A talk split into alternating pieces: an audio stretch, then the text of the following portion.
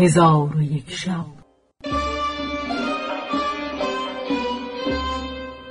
چون شب سیصد و سوم برآمد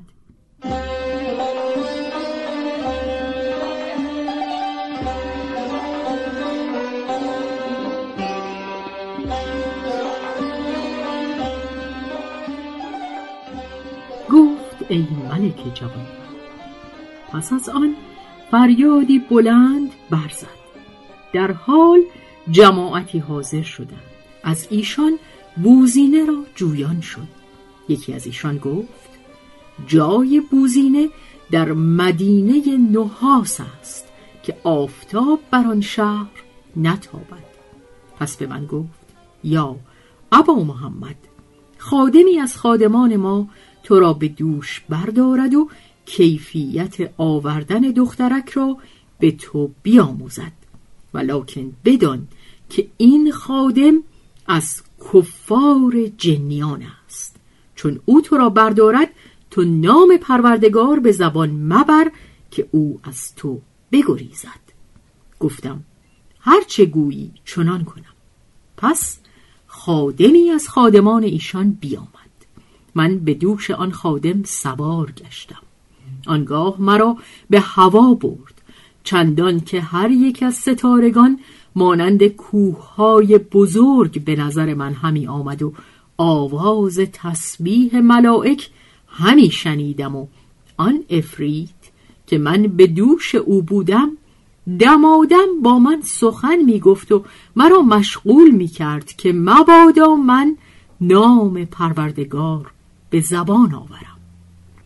پس در آن هنگام شخصی با تیغ برکشیده که جامعه سبز و روی روشن و گیسوان مجعد داشت رو به ما آورده به من گفت یا ابا محمد بگو لا اله الا الله محمدن رسول الله وگرنه تو را بکشم. مرا دل از بیم شکافته شد در حال نام خدای تعالی به زبان راندم. پس آن شخص تیغ بر آن افرید بیاهیخت و آتشی از تیغ بر آن افرید بگرفت و او را بسوخت. من از دوش او بیفتادم و به دریایی برآمدم. اتفاقا کشتی پدید شد که پنج تن در آن کشتی بودند. چون مرا بدیدند به سوی من آمده مرا برداشتند و با من به لغتی سخن گفتند که من زبان ایشان ندانستم و به اشارت ایشان را معلوم کردم که من زبان شما را نمی‌دانم. پس ایشان دام به دریا افکنده ماهیان چند سید کردند و آنها را بریان کرده به من بخورانیدند و پیوسته همی رفتند تا مرا به شهر خودشان برسانیدند. مرا به نزد ملک آن شهر بردند. من در پیش روی ملک زمین بوسیدم. ملک مرا خلعت بداد و آن ملک لغت عرب می‌دانست. به من گفت من تو را از اعوان خود کنم. من از او نام شهر بپرسیدم. گفت نام این شهر هناد و از بلاد چین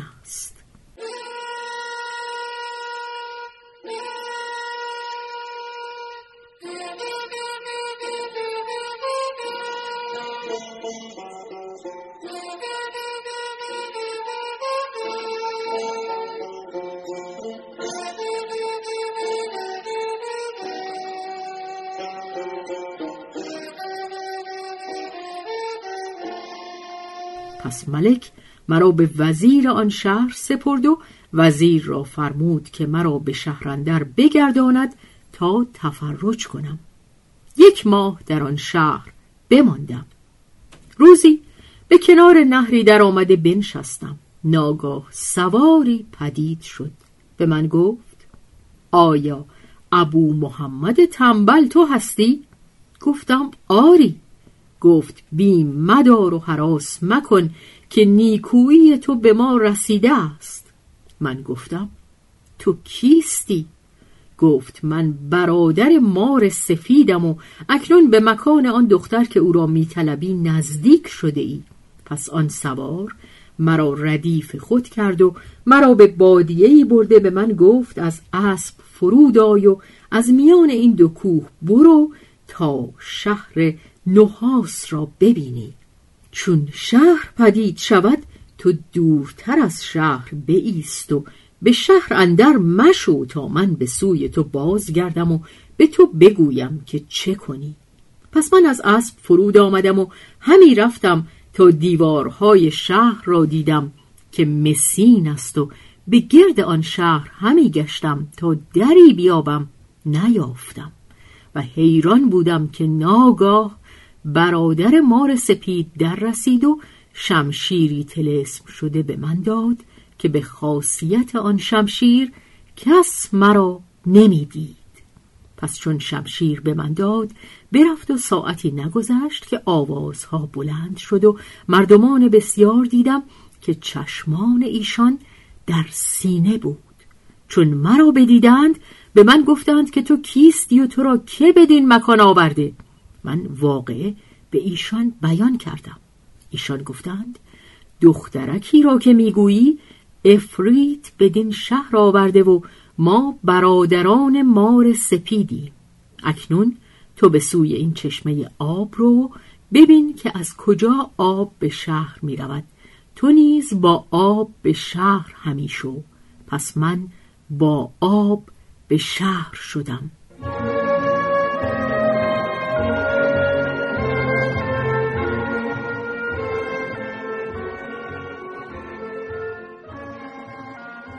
آب مرا به سردابه ای برسانی. چون از سردابه بیرون آمدم خود را در میان قصری دیدم و دخترک را دیدم که بر تختی زرین بر نشسته و پرده ای از دیبا بر آن تخت کشیده است و اطراف آن قصر باقی است که درختان او از زر سرخ و میوه های آن درختان گوهرها و یاقوتهای گرانبها بود. پس چون دخترک مرا دید بشناخت و گفت یا سیدی تو را به این مکان که رسانید؟ من ماجرا به دو باز گفتم و او به من گفت بدان که این پلیدک از بسیاری محبت که به من دارد مرا از آن چیزها که سبب مذرت و آفت اوست آگاه کرده و به من گفته است که در این شهر تلسمی هست که اگر کسی هلاک همه مردمان را بخواهد به آن تلسم تواند کرد و هر چیز که به افرید حکم کند حکم او را امتصال کنند و آن تلسم در ستونی است من گفتم که آن ستون در کجاست؟ مکان ستون را دخترک به من باز نمود. گفتم آن تلسم به چه صورت است؟ دخترک گفت به صورت عقاب است. و چیزی بر او نوشته اند که من او را نمی‌دانم. ولی تو در برابر آن ستون بنشین و آتش در مجمره انداخته قدری مشک بر آتش بریز. چون دود از آن مجمر بلند شود همه افاریت در پیش تو حاضر آیند و هرچه که ایشان را فرماندهی فرمان بپذیرند. اکنون برخیز و به امیدواری خدای تعالی این کار بکن شاید فرجی روی دهد.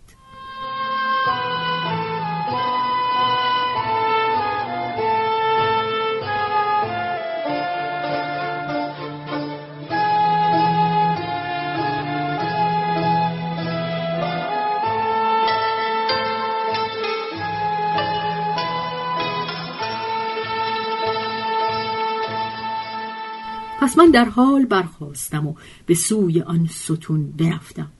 هرچه که دخترک گفته بود چنان کردم. افاریت در پیش روی من حاضر آمدند و گفتند لبیک یا سیدی ما را به هرچه بفرمایی به جا آوری. من به ایشان گفتم نخست افریتی که آن دخترک را بدین شهر آورده به بند کنید. ایشان در حال به سوی آن افریت رفته او را در بند کردند و محکم ببستند و به سوی من بازگشته گفتند یا سیدی فرمان تو به جا آوردی. آنگاه من ایشان را جواز بازگشتن بدادم و خود نزد دخترک بازگشتم و آنچه روی داده بود به او بگفتم و از او پرسیدم که آیا با من میایی یا نه؟ گفت آری. جان نیز به تو فدا کنم.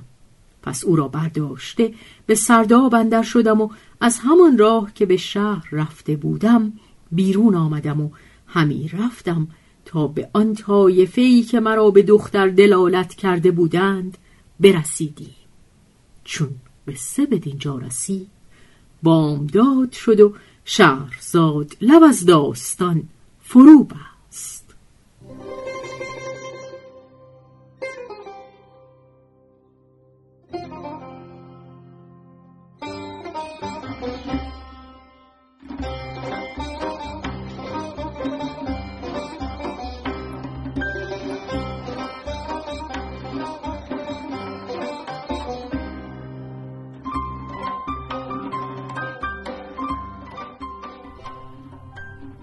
روایت شهرزاد فتوهی.